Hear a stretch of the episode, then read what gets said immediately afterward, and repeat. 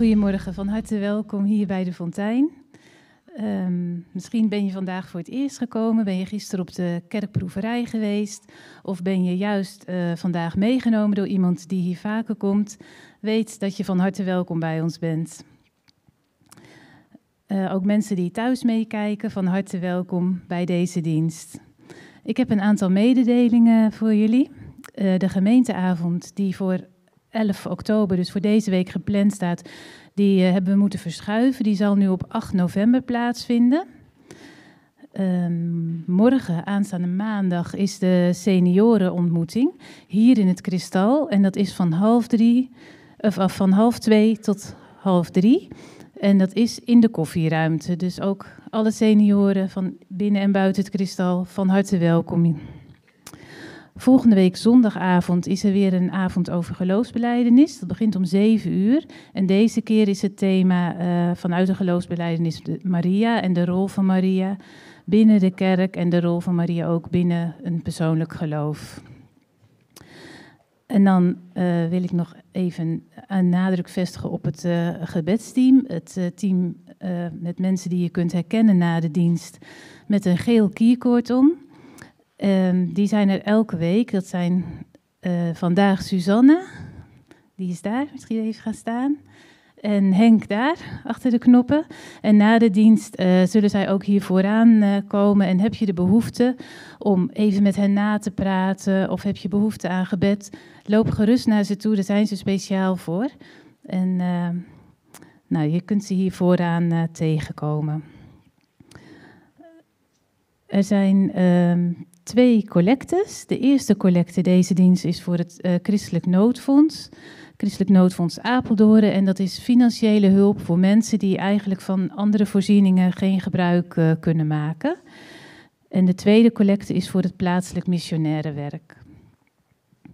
Dan wil ik graag met jullie bidden.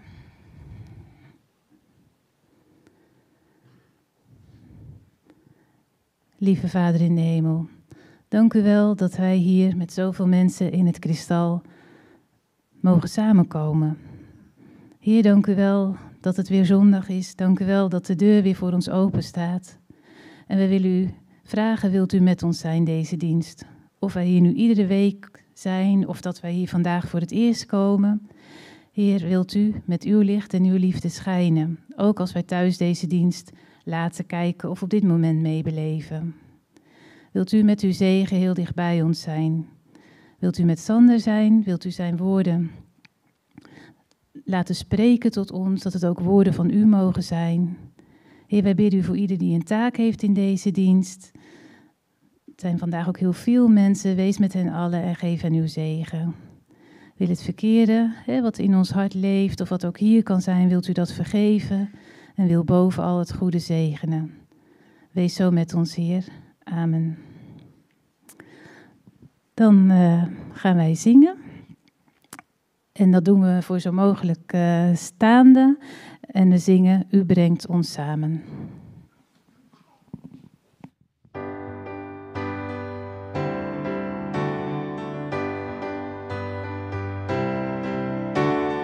U roept ons samen als kerk van de Heer, verbonden met u en elkaar.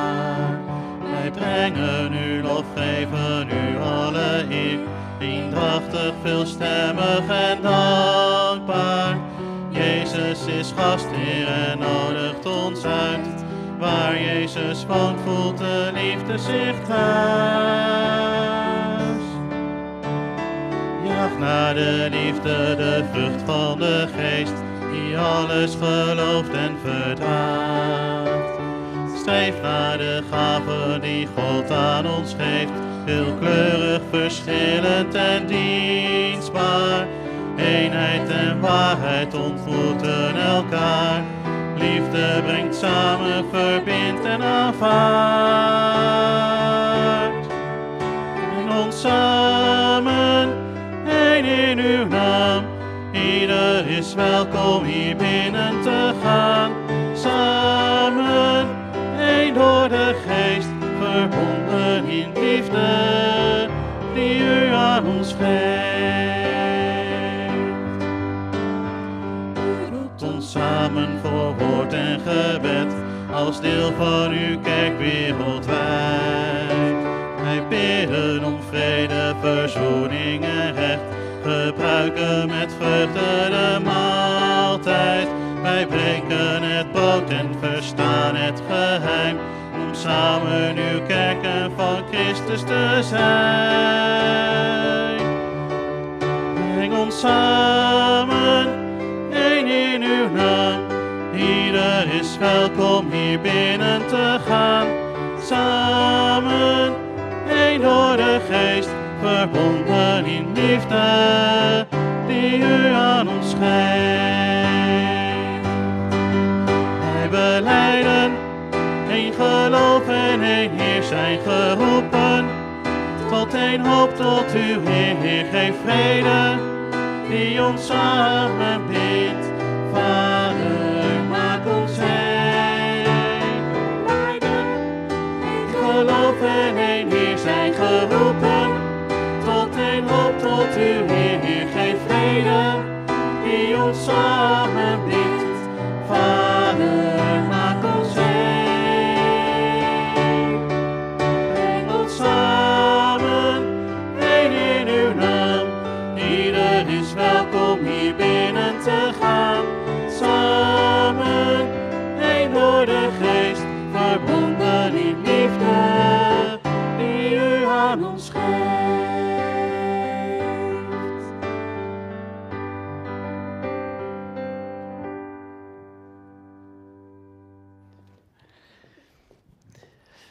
beginnen een dienst als deze altijd met even de stilte te zoeken voor jezelf en om contact te maken met God. Zullen we even stil zijn en, en bidden misschien, maar neem je tijd.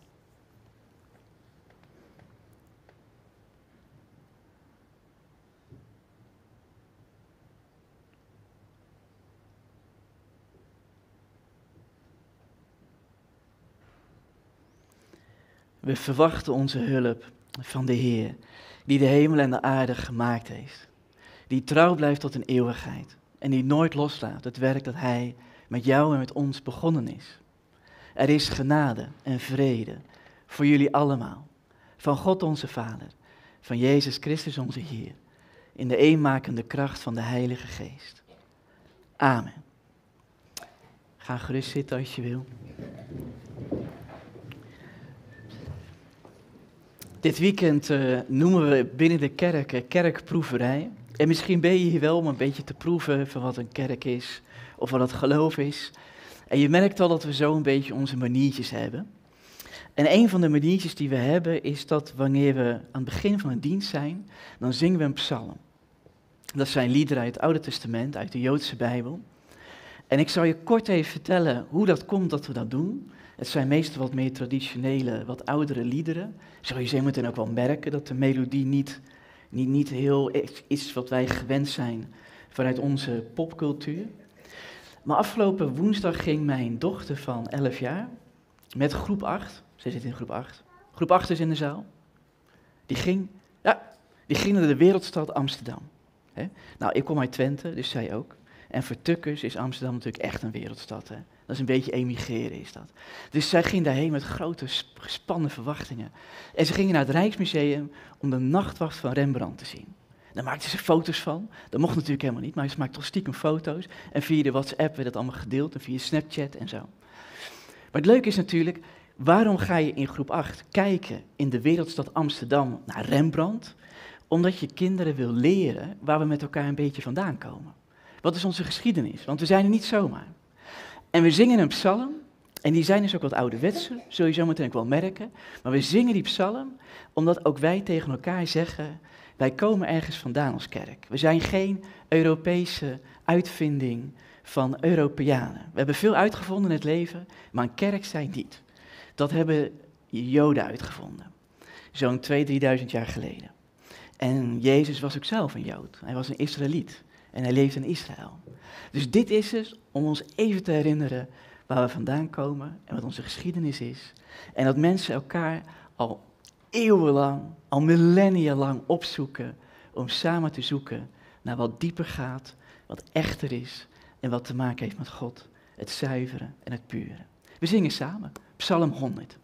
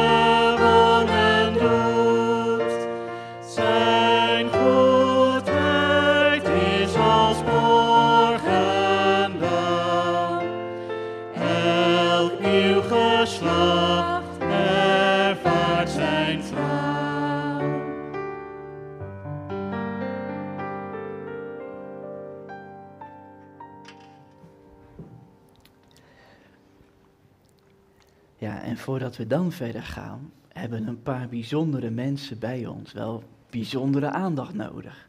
En dat zijn de kinderen, yes.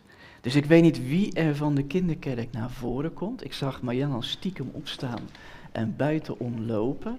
Ik zie hier al beweging. Komt Kom maar, kom maar naar voren hoor.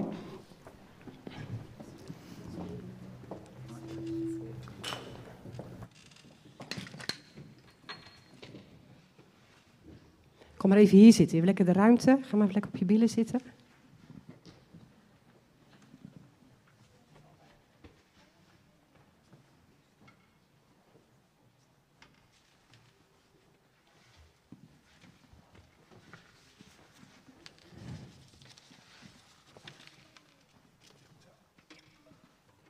Ja, we hadden thuis wat afgesproken, maar het loopt nog niet helemaal gesmeerd. Dus.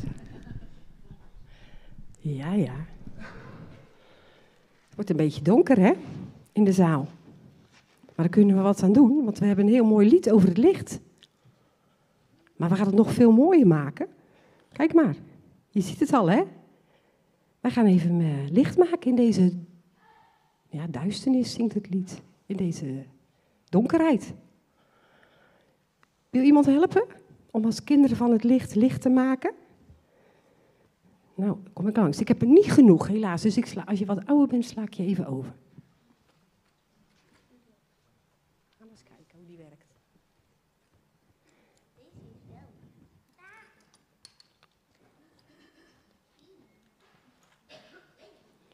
En als we straks dan over het licht zingen in het refrein, ik geef dat wel aan, dan mag je lekker met je lampje schijnen. Ik heb hier nog een hele grote. Dat? Zwaar hoor. Wil je ook even proberen? Hier zit het knopje. Nou moet je maar straks opzoeken bij het lied. Als we het zingen, het refrein, moet je maar eens een donker plekje opzoeken in de hal. En dan ga jij daar met je licht schijnen. Zullen we het proberen? Komt-ie. Het is een lied met een echo, dus eh, de mannen mogen met mij eh, beginnen en dan dames en de kinderen mogen dan de echo eh, doen.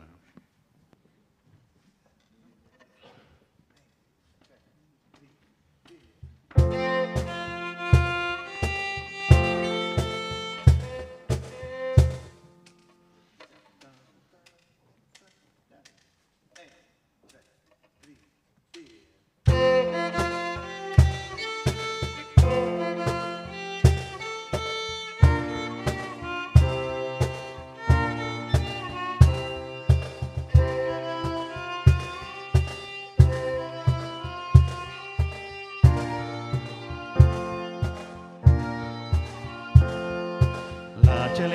maar schijnen Laat je licht maar schijnen in de duisternis. in de duisternis. Laat je licht maar schijnen Laat je licht maar schijnen waar geen licht meer is. waar geen licht meer is.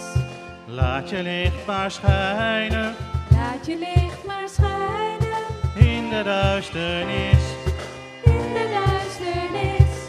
Laat je licht maar schijnen Laat je licht maar schijnen waar geen licht meer is. waar geen licht meer is. Want je bent het licht hier in deze wereld. Schijnen voor de mensen om je heen. Net zoals een stad bovenop een heuvel. Heel goed is te zien voor iedereen.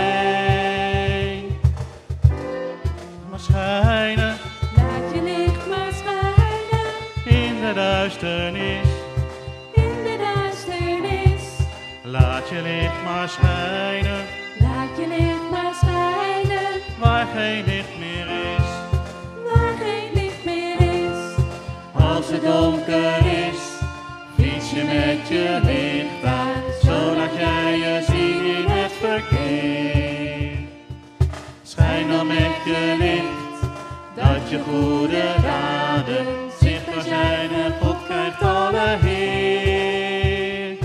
Denk aan wat je zelf wilt, dat een ander voor je doet. Doe dat voor die ander en dan doe je het goed. Laat je licht maar schijnen. Laat je licht maar schijnen. In de duisternis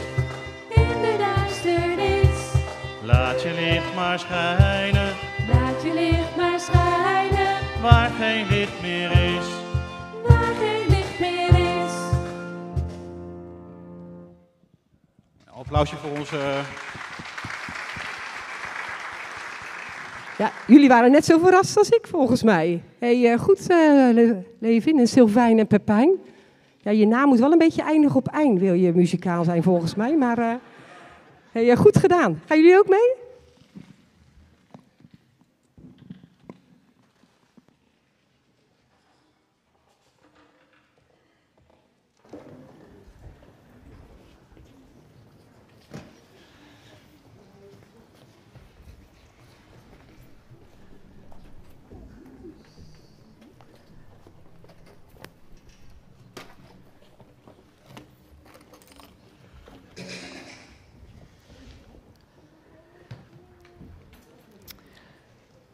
En wanneer de kinderen dan eh, naar hun eigen programma gaan, dan eh, noemen wij het dat we gaan biddend zingen en zingend bidden.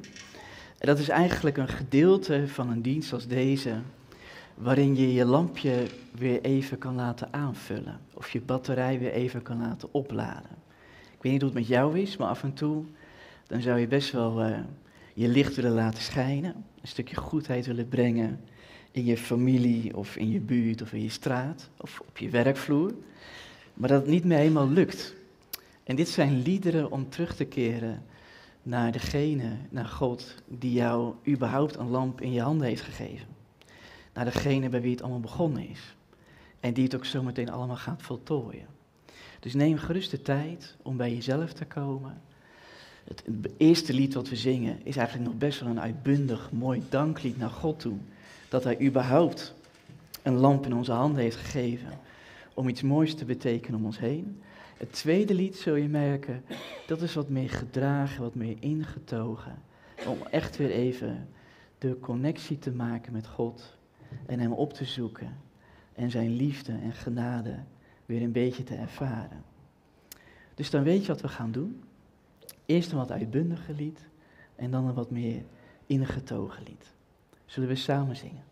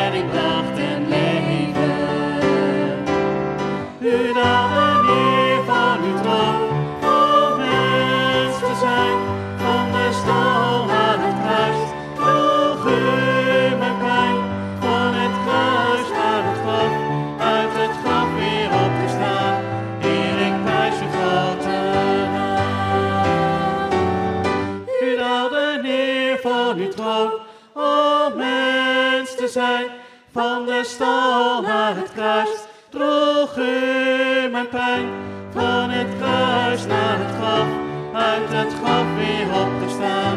Heer, ik prijs uw grote naam. Heer, ik prijs uw grote naam.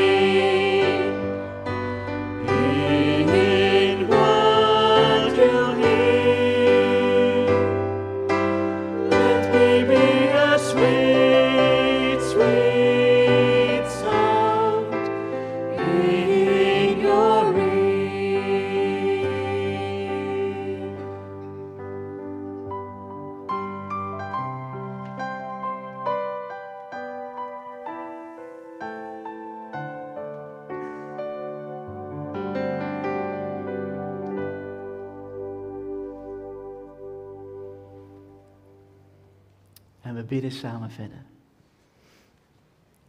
Heer Jezus, we zoeken opnieuw het contact met U. Als we zitten hier op onze stoel, dan willen we er zijn voor U, zoals U er bent geweest voor ons. En we vragen U dat niet alleen ons verstand nadenkt over U, maar dat u ook helpt om ons hart te openen voor u. En onze geest te verbinden met uw geest.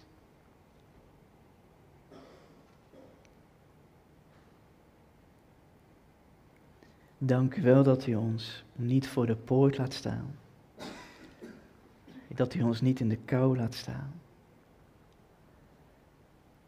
En Heer, help ons om ons leven niet voor u af te sluiten.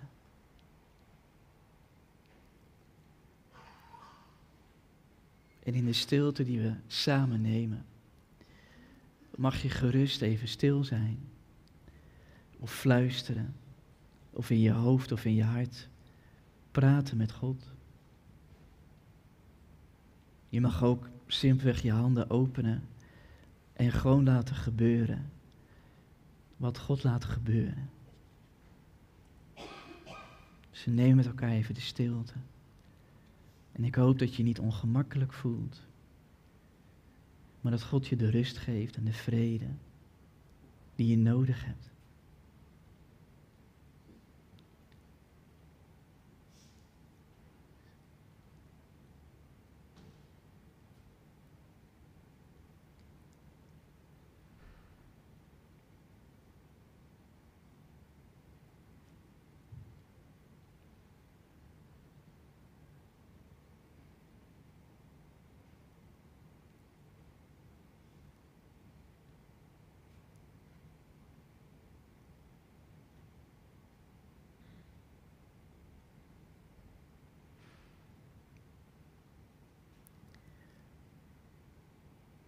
Ja, liefste God, we komen weer terug. We proberen terug te komen bij U. Ons niet langer te verschuilen. We bidden dat U ons helpt om opzij te zetten wat we opzij mogen zetten. Erop te vertrouwen dat ons niets wordt verweten. En niet door U en niet door elkaar. En we bidden dat u, waar onze vuren gedoofd zijn en ons hart een beetje leeg is geworden, dat u in deze minuten iets geeft aan ons, wat bewijst dat u sterker bent en dat u beter bent en dat u liefdevoller en genadiger bent dan wij durven dromen met elkaar. Amen. Ja, dus zoals je wel merkt, proberen we hier een soort ruimte te creëren. Waar het goed is met elkaar en met God.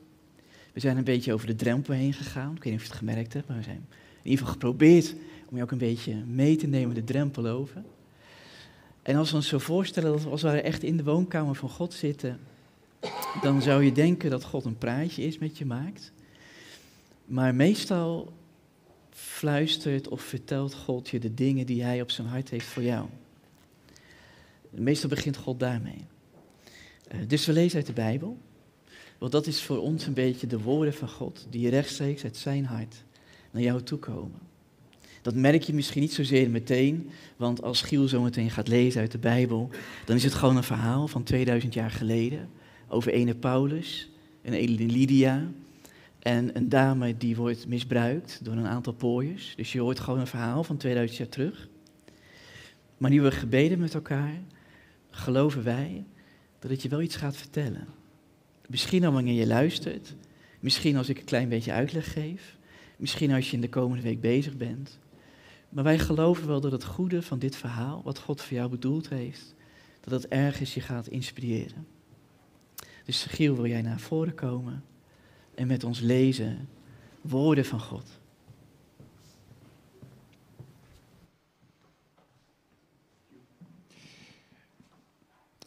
We lezen vanmorgen uit het boek Handelingen. Dat is zeg maar het, de, ja, de kerkgeschiedenis, de alleroudste kerkgeschiedenis, Adrie. De allervroegste gebeurtenissen. Wij hebben de handelingen van de Tweede Kamer, maar dit zijn de handelingen van de, van de vroege kerk. Zo is het begonnen ooit. En uh, wij Europeanen moeten nu even wat rechterop gaan zitten. Sander duidde er al een beetje op. Want het is een heel bijzonder hoofdstuk hier. Want hier komt het evangelie van Christus voor het eerst ons continent binnen. Daarvoor was het nog een zaak van het oosten, maar het gaat het westen in. En het heeft uiteindelijk ook de kustlanden bereikt, zullen we maar zeggen, zoals wij zijn. Ik lees jullie handelingen. Ik heb een beetje een rare bril, maar ik was de mijne vergeten. De gebeurtenissen in Filippi staat erboven en dat is handelingen 16, vers 11. Wij gingen in Troas aan boord van een schip en zetten rechtstreeks koers naar Samothrake. De dag daarop voeren we verder naar Neapolis. Nou, een beetje Grieks uh, is dat. Nieuwe stad betekent het. Dus we zijn in Europa, in Griekenland. Vandaar reisden we naar Filippi, een belangrijke stad in dat deel van Macedonië. In deze stad, die volgens Romeins recht wordt bestuurd, bleven we enkele dagen. Op sabbat gingen we de stadspoort uit in de richting van de rivier, want we vermoeden dat daar een gebedsplaats was. We gingen zitten en spraken de vrouwen toe die daar bijeen waren gekomen. Een van onze toehoorsters was een vrouw uit Thyatira, die in, een purperstof, die in purperstoffen handelde. Ze heette Lydia en ze vereerde God. De Heer opende haar hart voor de woorden van Paulus. Nadat zij en haar huisgenoten waren gedoopt, nodigde ze ons uit met de woorden: Als u ervan overtuigd bent dat ik in de Heer geloof, neem dan bij mij uw intrek. Ze drongen bij ons sterk op aan. Een andere keer, toen we weer op weg waren naar de gebedsplaats, kwamen we een jonge slavin tegen die bezeten was door een geest en zo de toekomst kon voorspellen. Met haar waarzeggerij verdiende ze veel geld voor haar eigenaars. Terwijl ze achter Paulus en ons aanliep, schreeuwde ze aan één stuk door. Deze mensen zijn dienaren van de Allerhoogste God en verkondigen u hoe u gered kunt worden. Dat ging verscheidene dagen zo door. Toen Paulus er genoeg van kreeg, sprak hij de geest als volgt toe. Ik beveel je in de naam van Jezus Christus, verlaat haar. En op datzelfde moment ging die geest uit haar weg. Toen haar eigenaars merkten dat ze hun bron van inkomsten kwijt waren, grepen ze Paulus en Silas vast en sleurden hen naar het marktplein, waar ze hen voorleidden aan de stadsbestuurders. Tot zover het gedeelte uit Handelingen 16. We zingen een lied en je moet maar even goed naar de tekst kijken. Nou, dat past wonderschoon bij dit gedeelte uit, het, eh, uit de Handelingen van de Apostelen.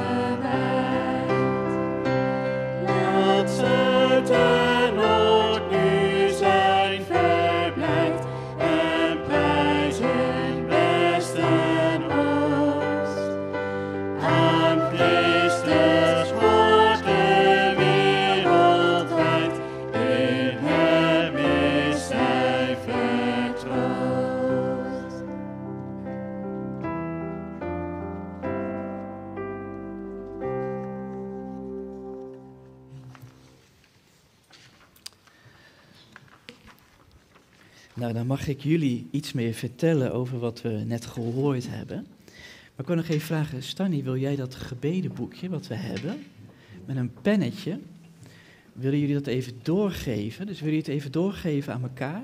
Je krijgt dus een gebedsboek in handen en daarin schrijven wij onze voorbeden, of als je niet zo gewend bent aan het woord bidden, daar schrijven we onze wensen in op.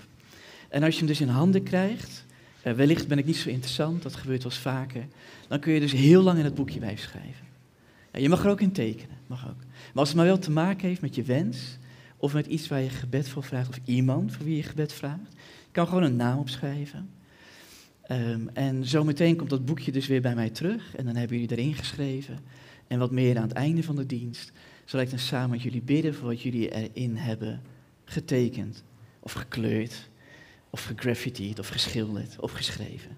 Dus het boekje wordt nu zo doorgegeven en maak daar gerust gebruik van. Ik denk als we zo hier beginnen, jullie geven het zo aan elkaar door, zo, dan komt het vanzelf wel hier bij mij wel weer terug, denk ik. Ja, dankjewel. Als Tony dat doet, dan haal ik alvast even wat tevoorschijn. Eens even kijken. Even kijken. Ik sta, zet even twee eh, platen voor jullie neer. Kun je er alvast naar kijken. En die gaan over de twee werelden die eh, vandaag bij elkaar komen eh, bij het goede nieuws van Jezus. De Paulus waar je het net over hoorde, dat is iemand die nogal fan is van Jezus. En die het goede nieuws over Jezus doorvertelt aan iedereen waar die maar komt. En door die verhalen van Paulus komen er eigenlijk twee mensen bij elkaar, die eigenlijk nooit bij elkaar zouden moeten komen. Die eigenlijk gescheiden zijn door een hele dikke muur, zoals je die in onze tijd ook wel hebt. De ene is Lydia. Ik heb gevraagd aan de 14-jarige Kato om nog eens even te schilderen. Zie je? Zie je Lydia? Laptopje. Zie je?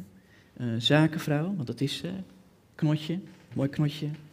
Eh, ze is een modeontwerpster, want ze maakt purperstoffen kleding. Wat in die tijd eigenlijk een soort paarse kleurstof was. Die tot echt in de hoogste kringen van de Romeinse keizer en het paleis werden gedragen. Dus ze is onwijs rijk geweest. Echt een succesvolle zakenvrouw. En ze is ook overal in de wereld geweest. En je ziet hier allemaal van die platen aan de muur hangen. Dus ik stel me zo voor dat het allemaal schilderijen zijn. Ze is in Londen geweest, in Manhattan, in Shanghai. En natuurlijk in Amsterdam, dat snap je wel. En in Parijs. Zo'n dame is zij. En zij hoort eh, wat Paulus vertelt over Jezus. En dat raakt haar op een bepaalde manier. Maar ze is niet de enige, want er is nog een tweede dame in het verhaal. En dat dametje heeft geen naam, dat zegt natuurlijk al iets, hè? Zij heeft een naam. Zij is belangrijk genoeg om onthouden te worden. Eh, deze dame waar we het nu over gaan hebben, die heeft nooit een naam gekregen. Ze wordt letterlijk een een of ander slavinnetje genoemd. Dat is niet bepaald een compliment natuurlijk. Zo zou je jezelf niet noemen op je Insta-account. Eh, en dat is dit dametje. En dat is een, eh, ja, we noemen haar een slavinnetje. Maar het is eerder iemand die paranormale gaven heeft. En een paar eh, grote volwassenen die hebben haar ontdekt als een bron van waarzeggerij en toekomst voorspellen. En ze buiten haar uit om zelf een hoop geld te verdienen. En waar het dus vanmorgen over gaat, is dat eh, deze werelden samenkomen en bijeenkomen. Ik zit ondertussen even te zoeken waar ik mijn preek heb gelaten. Ik denk daar op die stoel. Vooruit dan. Ja, dit is hem, ja. Ik heb een nieuwe methodiek om te proberen korter te zijn. Zie je, 1, 1 à 4'tje. Kan het nooit lang worden. Ja. Kijk, ik word meteen uitgelachen, dus je hoort al hoe ver het is. En als ik het heb over deze twee werelden die bij elkaar komen, dan gaat het er dus om dat mensen eigenlijk nooit, of nooit, bijna nooit, meer leren over het geloof of over God of over de echte dingen van het leven in hun eentje. Dat gebeurt bijna nooit. Ik weet niet of jij iemand kent, mag je me vertellen, ben ik nieuwsgierig naar, maar ik ken ze eigenlijk bijna niet. Hooguit een paar vrienden van mij die zich terug hebben getrokken in een klooster om daar God te zoeken. Maar de meeste mensen in mijn omgeving die hebben altijd iemand nodig om ehm, verder te komen of meer te leren over God. Dus ik heb een vraag aan je. En ik zou je willen vragen om jezelf zo meteen even voor te stellen aan degene die naast je zit. En wanneer er een familielid naast je zit, dan sla je die natuurlijk even over. Dan ga je naar degene die dichtst bij je is, die je niet kent. Je geeft ook even een hand. Je zegt, eh, ik ben Sander, wie ben jij? En dan vertel je elkaar even, en hij komt op beeld, de eerste vraag. Dan vertel je elkaar even welke persoon heeft een positieve rol gespeeld in jouw zoektocht naar God. Wanneer je dat een beetje wat moeilijke vraag vindt, ik vind het ook best als je elkaar vertelt welke persoon een positieve rol heeft gespeeld in de ontwikkeling van jou als mens in het leven. Maar begin maar met deze vraag, als het je lukt. Welke persoon heeft een positieve rol gespeeld in je zoektocht naar God of in de groei van jouw geloof? Dus je even voor aan elkaar, ik ga even een bakje koffie halen. Vertel even wie je bent, heet elkaar welkom en vertel even aan elkaar of er iemand in je gedachten omhoog komt die bij jou een goede rol heeft gespeeld hierin.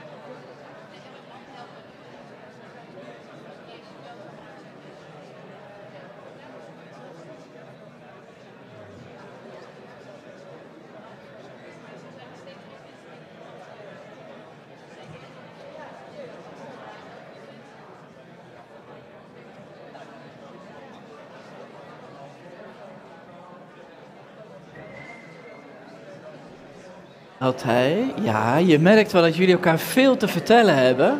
Mooi hoor. Heel goed hoor. Zeggen ze dat ik langdradig ben, hè? Moet je, moet je luisteren. Dat gaat helemaal los hier. Lieve mensen, we trekken hem weer even bij elkaar. Maak je geen zorgen, zometeen is er koffie en thee. En dan kun je helemaal verder kennis maken en van alles doen. Nou, deze Lydia en eh, deze slavin, die hebben dus een belangrijke persoon in hun leven. Als het gaat om toegroeien naar God of meer, meer ervaren van Jezus. En dat is eh, Paulus.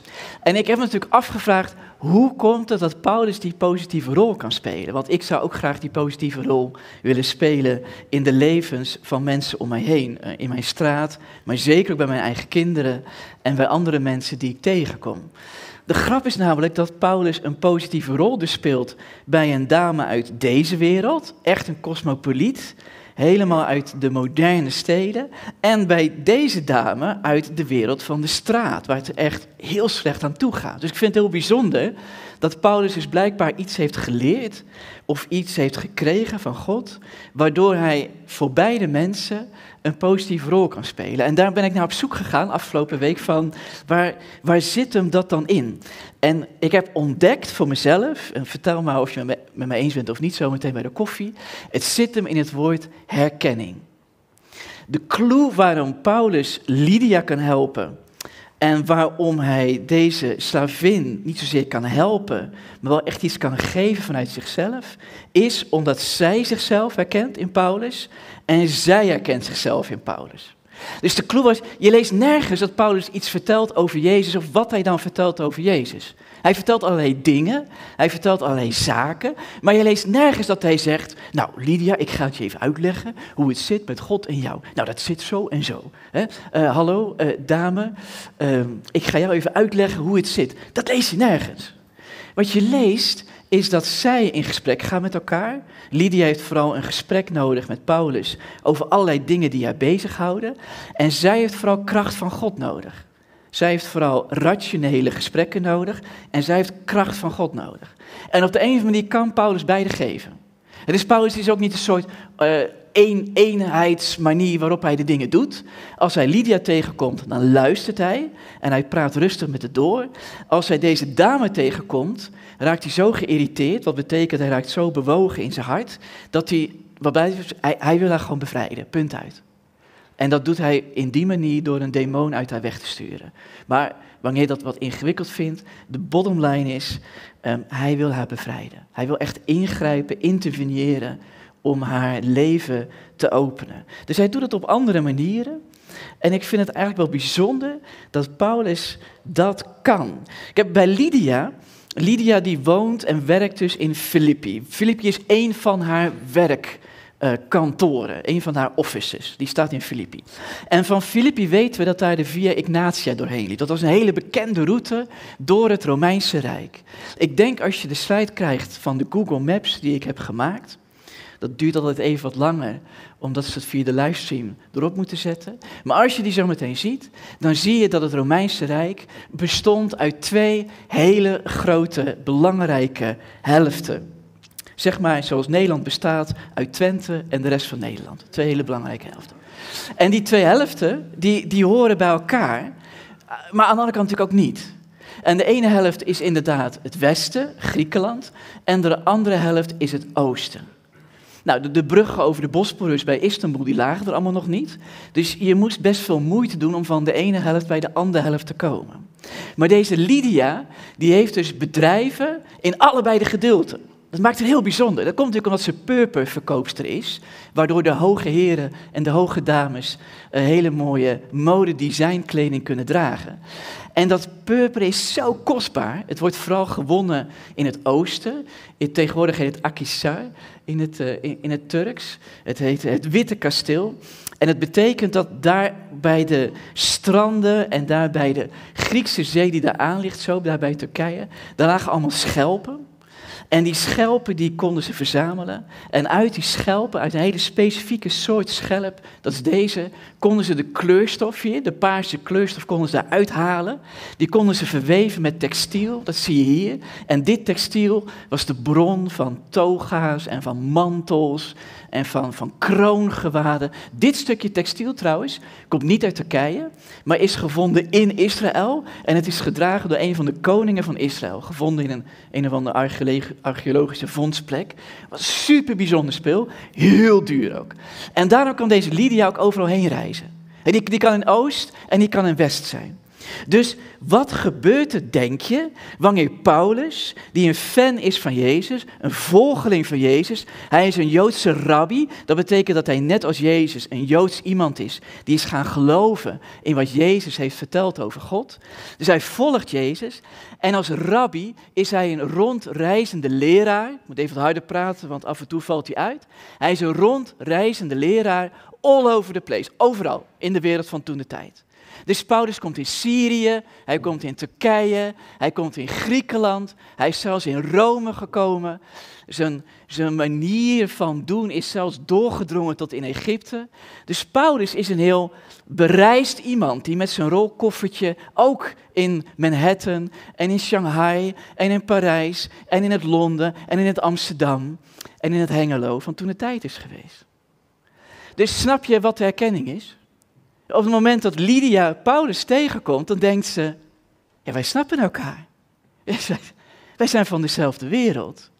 Dat is heel mooi om te zien eh, hoe dat gaat. Er is nog een stukje herkenning. En daarvoor moet ik je iets meer uitleggen van Lydia zelf. Kijk, Lydia is dus een wereldreizigster. En Lydia heeft dus ook heel veel manieren van hoe het leven in elkaar steekt en heel veel filosofieën heeft ze in de loop van de tijd opgedaan. Dus in de tijd van Lydia, als je rijk was en wel bereisd, dan was je vooral bezig met de Epicuriërs en de Stoïcijnen. Eh, dat waren toen een beetje de filosofieën die rondgingen en die allemaal tegeltjes wijsheid overal in Romeinse villa's ophingen.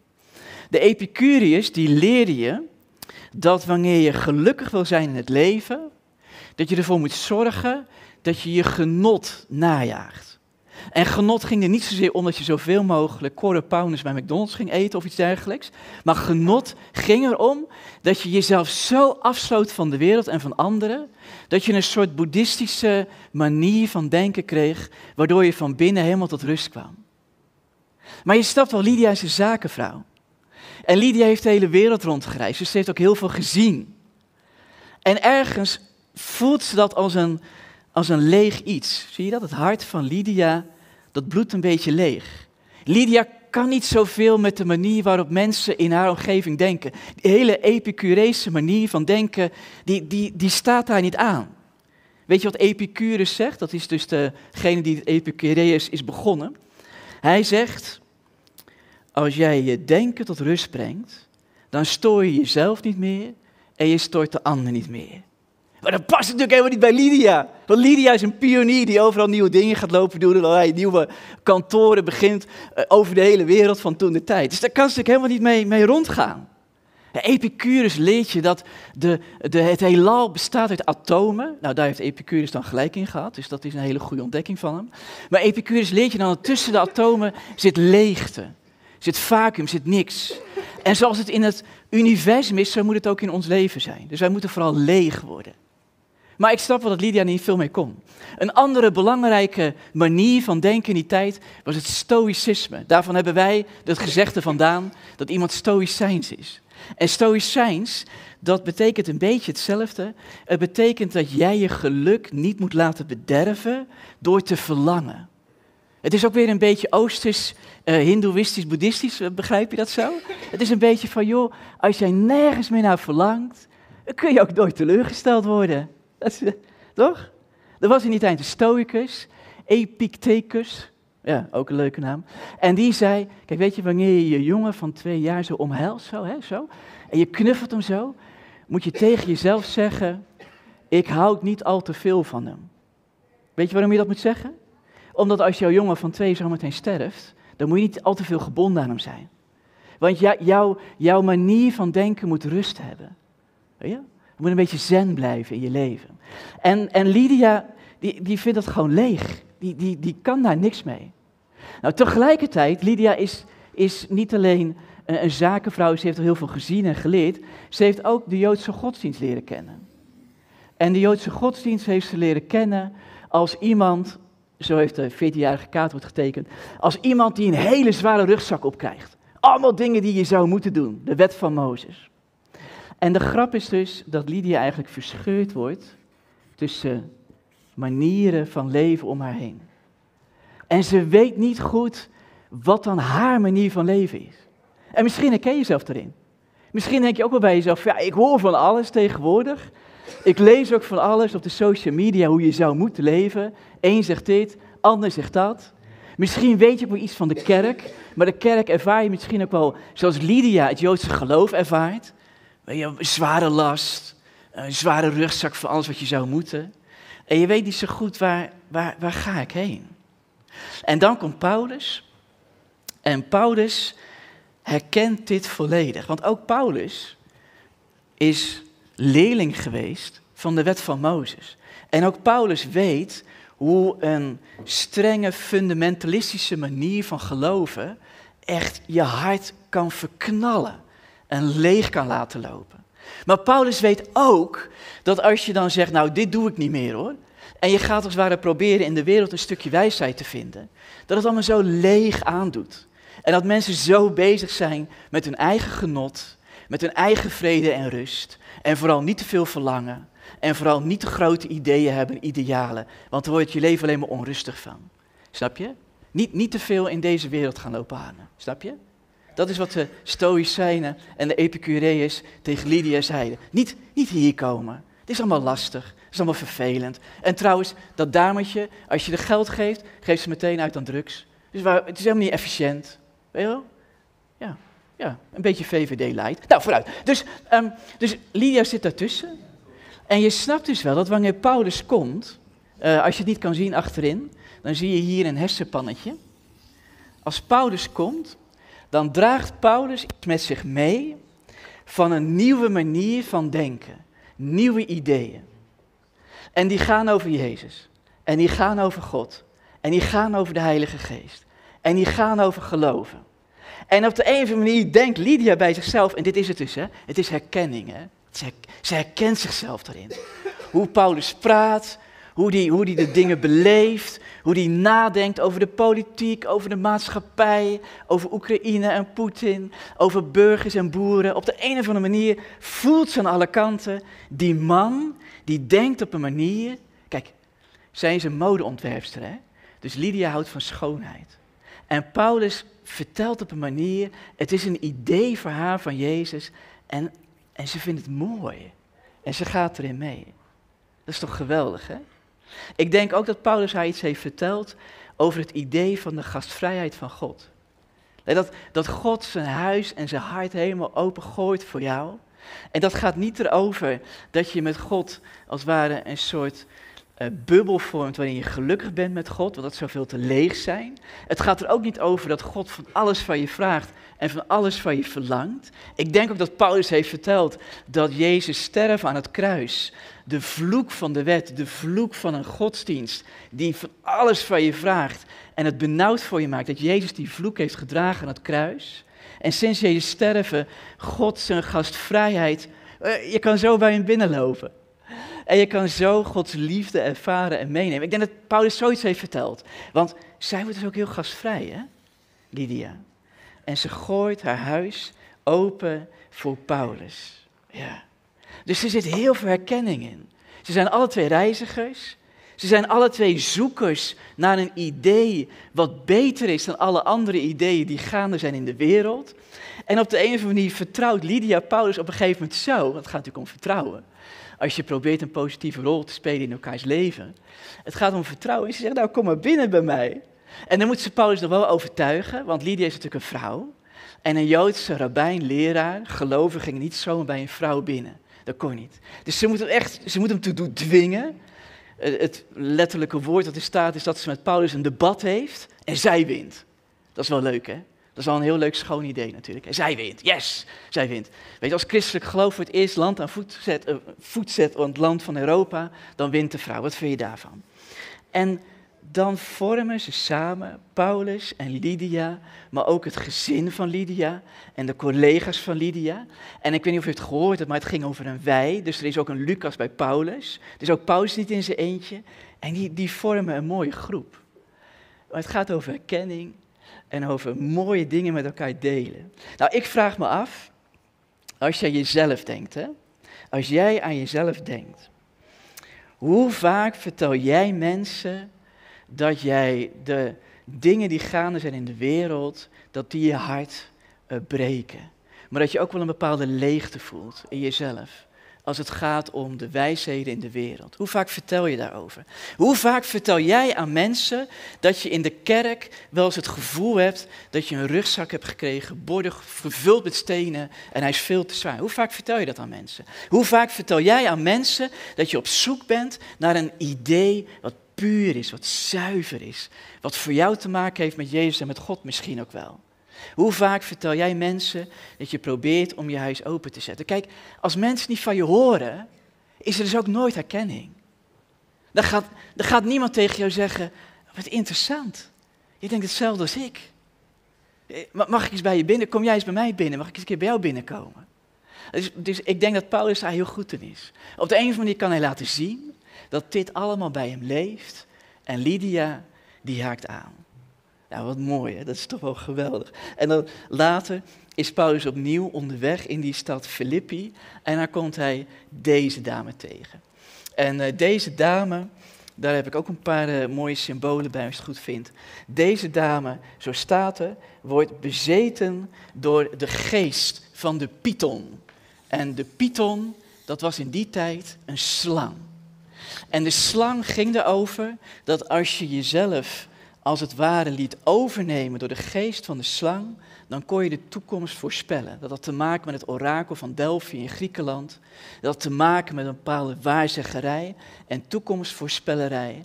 En iedereen wist dat iemand met een pythia, iemand met een geest van de python, die, eh, ja, die had epileptische aanvallen.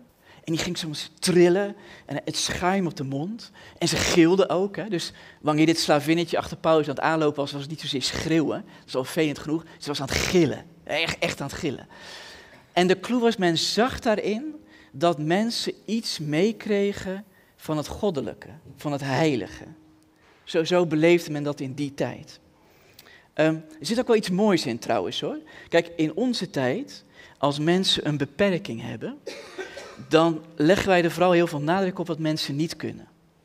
Maar in de oudheid, en het heeft te maken met die geest van Python, in de oudheid, wanneer mensen beperkt waren, of bijvoorbeeld epileptische aanvallen hadden, of trilden, dan zag men daar het mysterie van God in. Men zag niet zozeer wat men niet kon, men zag daar een soort paranormale gave in. Dus het zou heel goed kunnen dat het meisje een, een ziekte heeft waarvan wij tegenwoordig zouden zeggen, daar heb je goede medicijnen voor. Heb je goede behandeling voor nodig.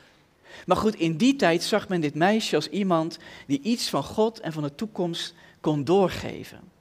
Ja, hele andere wereld dan Lydia, merk je het al? Dit was echt een wereld over geesten, over het goddelijke, over inspiratie, over intuïtie. Hè? Dit meisje heeft een hele sterke intuïtie. En zodra ze Paulus ziet, weet ze, die man heeft iets. Ja, bij hem moet ik achterna blijven lopen. Ja, weet je hoe dat komt? Kijk, dit meisje is een uh, slaaf van de Python. Maar zij noemt Paulus, heb je het gehoord? Zij noemt Paulus in het Grieks een douloi van de Allerhoogste God. In het Grieks, want zij praat Grieks, hè, dit, dit dametje. En een douloi betekent in het Grieks slaaf. Dus zij herkent iets in Paulus. Want zij ziet Paulus als een slaaf van God. En omdat ze zelf ook een slaaf is, denkt ze bij zichzelf, herkenning. Die man is ook een slaaf van, van een God. Ik weet niet precies welke God, maar die man is ook slaaf van een God. Zie je? Het, het, begint niet met dat Paulus naar haar toe gaat en zegt: Joh, lief meisje, luister eens even. Jij hebt een onreine geest in jezelf. Als ik je vertel over Jezus, dan kan je bevrijd worden. Misschien was ze dan het zeilschip gepakt en terug, eh, teruggegaan naar Turkije. Maar eh, Paulus, het gaat om herkenning. Ze herkent zichzelf in Paulus en ze gaat roepen, oh die man en diegene met hem, dat zijn slaven van de Kyrios. Dat is het Griekse woord voor God, maar dan God als een soort slavenmeester. Dat zijn, sla dat zijn slaven van de God die een slavenmeester is. En daar herkent ze zichzelf heel sterk in. En wat je dus ziet is dat Paulus, die houdt het een paar dagen vol. Dat is wel redelijk knap, toch? Toch? Als ik hier in Zuidbroek ben en ik word al een paar dagen achtervolgd door een paar van die eh, super brutale tieners die hier in het kristal ouderen lopen uit te schelden, die, die fikkies aan het stoken zijn. Hè? Zo? Ik zou ze niet vergelijken met dit dametje trouwens, ze zijn een stuk liever en een stuk opener. Maar als die jongens mij al een paar dagen volgen met hun WhatsAppjes en met, denk ik, na één dag opzouten. Paulus houdt het een paar dagen vol en na die paar dagen is hij zo zat dat zij uiteindelijk een slaaf is van een onrechtvaardig systeem, dat hij interventie pleegt. Kijk, bij Lydia gaat Paulus zitten. Ja, je leest dat ze bij die gebedsplaats aan de rivier gaan ze samen zitten. Ze gaan lezen uit de Joodse Bijbel. Ze gaan praten, een beetje discussiëren. Het is echt dialoog. Hier doet Paulus geen dialoog. Dit is kracht. Paulus wil een bliksemflits in haar hart hebben. Zodat ze in één keer ervaart dat ze vrij kan zijn. Omdat natuurlijk de God van Paulus geen slavenmeester is, maar een God die je bevrijdt. Ja. En dat gebeurt ook. Ze wordt bevrijd van deze geest. En dan zie je dus twee mensen, twee mensen die heel intuïtief zijn. Want Paulus is ook intuïtief. Paulus is een ziener, net zoals deze dame. Paulus kan haar ook doorzien, zoals zij de toekomst kan doorzien, snap je? Het zijn twee mensen die leven van intuïtie, van inspiratie en van geestkracht. En dat kan Paulus dus, hè? Want hij kan ook discussiëren, debatteren, gedachten overleggen, praten. Kan hij ook. Dat vind ik zo mooi in Paulus. En wat mijn vraag aan jou zou zijn, is: durf jij zo te vertrouwen op de gave die God aan jou heeft gegeven, dat jij dit ook kan? Dat wanneer jij iemand tegenkomt uit deze wereld, maar jij gaat vertellen over wat er allemaal in jou omgaat en hoe je denkt over de dingen, dat er herkenning gaat ontstaan. Dat jij een open levensstijl kan hebben daarin, in deze wereld. Maar als het een gave is die God je geeft, geloof jij dat je het ook in deze wereld kan doen. En dat je puur door te vertellen aan mensen herkenning kan krijgen en iets kan laten zien van wat jou drijft en hoe je een rol kan spelen in iemands leven. Dat betekent dus dat Paulus hier kan zeggen, ik ben een leerling van de wet van Mozes. En hij kan hier zeggen, ik ben een slaaf van de Allerhoogste God. Dus op de een of andere manier kan Paulus wat er in zijn hoofd, in zijn hart omgaat, hij kan het uiten. En mensen haken daarop aan. Of ze nou daar vandaan komen, of hier vandaan komen. Ja. En uiteindelijk, en dat is natuurlijk het wonder van wat Jezus kan doen. Uiteindelijk ontstaat er een eerste kerkje in Filippi. En dat kerkje bestaat uit mensen van twee werelden die bij elkaar komen. Er heeft gisteren een artikel gestaan in de Stentor over jongeren in Zuidbroek. Ik weet niet of je het gelezen hebt. Het is niet een heel fijn artikel. Zeker niet wat wij vanuit de fontein meehelpen in de wijk om te creëren. En ik moet je eerlijk zeggen, toen ik het artikel las, waarin jongeren worden geciteerd die zeggen, ja, de ouderen moeten niet zo zeuren hier in het kristal en we willen gewoon fikjes blijven stoken. Toen dacht ik bij mezelf, zullen deze maar wegdoen? Zullen we dat maar doen als fontein? Kijk, ik vind deze mensen veel fijner namelijk. Vind je niet? Ze zijn gewoon redelijk, rationeel, kan je goed maar over nadenken. Zullen we dat maar doen? Ik dacht gisteren echt bij mezelf. Ik dacht, we kappen er gewoon mee. Vind je niet, Wim? Stoppen ermee. Ja, je hoort Wim al zeggen, hè? Wim die zegt, nee, nee, nee, nee, nee, nee, nee, nee, nee. Want, dat is- ja, zo zit het gewoon niet in elkaar. Als je Jezus volgt, dan kun je niet een keuze maken tussen twee McDonald's menus. Ja, dan is het allebei. Mijn vraag aan jou is, en daarmee mag je even met elkaar in gesprek gaan. Kijk maar eens wat je met elkaar wilt delen aan de hand van eh, deze symbolen. Je ziet zo meteen een eh, sheet komen. Mijn vraag is, welke positieve rol kan jij spelen in de zoektocht naar God van een ander? En ik zou je eens willen vragen, daar kan je gewoon open instaan. Maar wanneer je het een wat moeilijkere vraag vindt, dan kan je ook eens met elkaar erover hebben. Waar herken je het zelf het meest in? Eh, wa- wa- wa- waar zit jij een beetje? Maar hoe kan jij op jouw manier, waar jij je in herkent, een positieve rol spelen in het leven van anderen, in het zoeken van anderen naar God, in het groeien van anderen in hun geloof? We wachten nog even tot de sheet naar boven komt. En er is een storingje, dat mag, geen probleem. De vraag is volgens mij wel helder. Ja, kijk, daar heb je hem. En zoals je ziet, ehm, als je denkt bij jezelf van nou, ik vind het eigenlijk een beetje wat grote, lastige vraag. eh, ne- neem dit eens mee de komende week in. En denk eens na. Denk eens bij jezelf, heb ik dit meegemaakt? Praat ik er wel eens over met anderen? Heb ik dit meegemaakt? Praat ik er wel eens over met anderen? Zit ik wat meer zo in elkaar of zit ik meer op die manier in elkaar? En hoe kan jij daar leren om zo in open te praten, open in te leven, dat anderen denken, jou moet ik hebben, want ik heb hetzelfde. Nou, kijk maar eens met elkaar wat je daarmee, eh, wat je daarmee kan. Dus zeg maar weer, hallo, ik ben Sander. Hallo, ik ben Sander van Tonet. En ehm, de positieve rol die ik heb in iemands anders leven ziet er nu zo uit. Of misschien zeg ik wel van, nou, ik heb niet zo'n positieve rol in andermans leven, maar ik zou het wel willen. En wat zou je dan willen? Ja? Is een wat moeilijkere vraag, hè? Ja. Maar is geen probleem. Is geen probleem. Is geen probleem.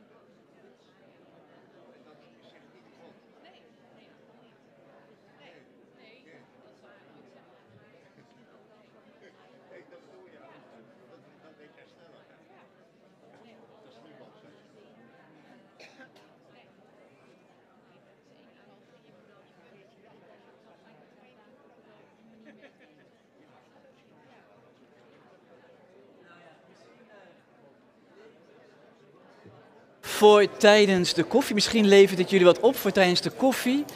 We gaan er weer eh, gezellig bij elkaar komen. Dus eh, we gaan eh, samen zingen. En we zingen met elkaar een loflied ter ere van God. En wanneer je merkt aan je gesprekspartner dat er nog wat meer in het vat zit om samen te bespreken, straks bij de koffie kan je, kan je helemaal los en verder doorgaan. Maar we zingen samen, prijs de koning tot een eeuwigheid, een lied over alles wat God geeft aan mensen. Eh, misschien kunnen we gaan staan, dan houden ze vanzelf op met praten.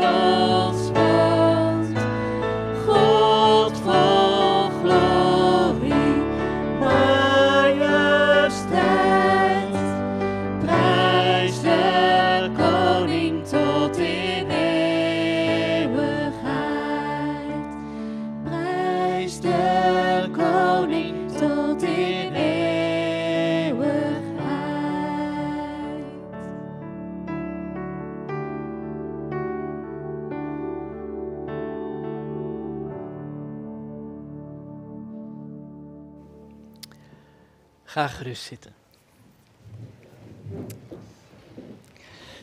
Als we gaan naar het eh, richting het einde van de dienst, dan bidden we met en voor elkaar. Dus zullen we samen bidden.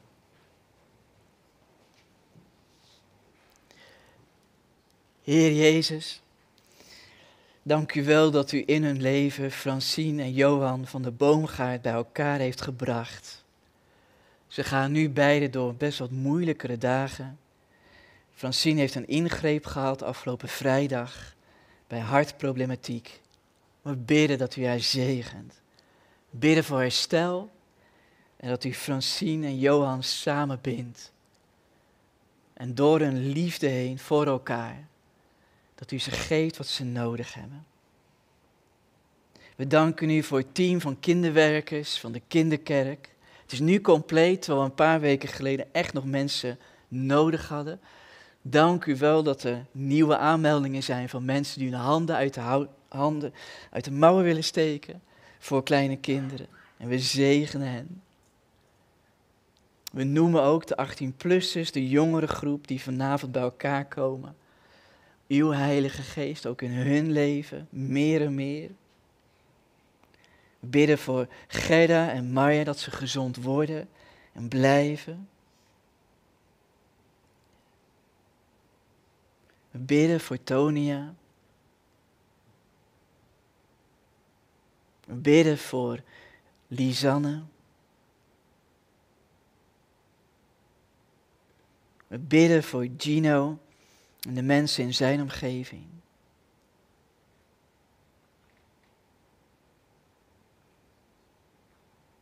Iemand vraagt ook gebed, omdat afgelopen vrijdag een collega is overleden.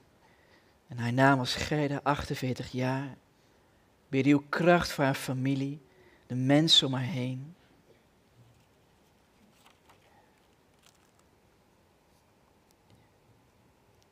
We bidden voor onze kinderen en elkaars kinderen. Als ze nu bang zijn voor wat er allemaal gaande is in de wereld. Dat u hen bereikt en vertelt over uw kracht, ook om hen heen.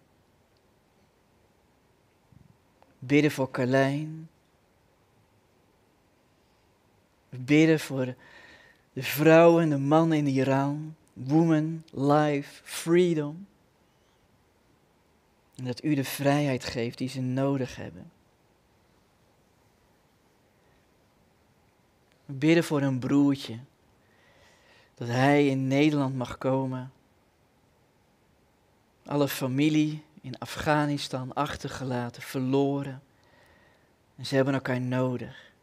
We bidden voor het wonder dat dit broertje in Nederland mag komen, in uw naam Jezus.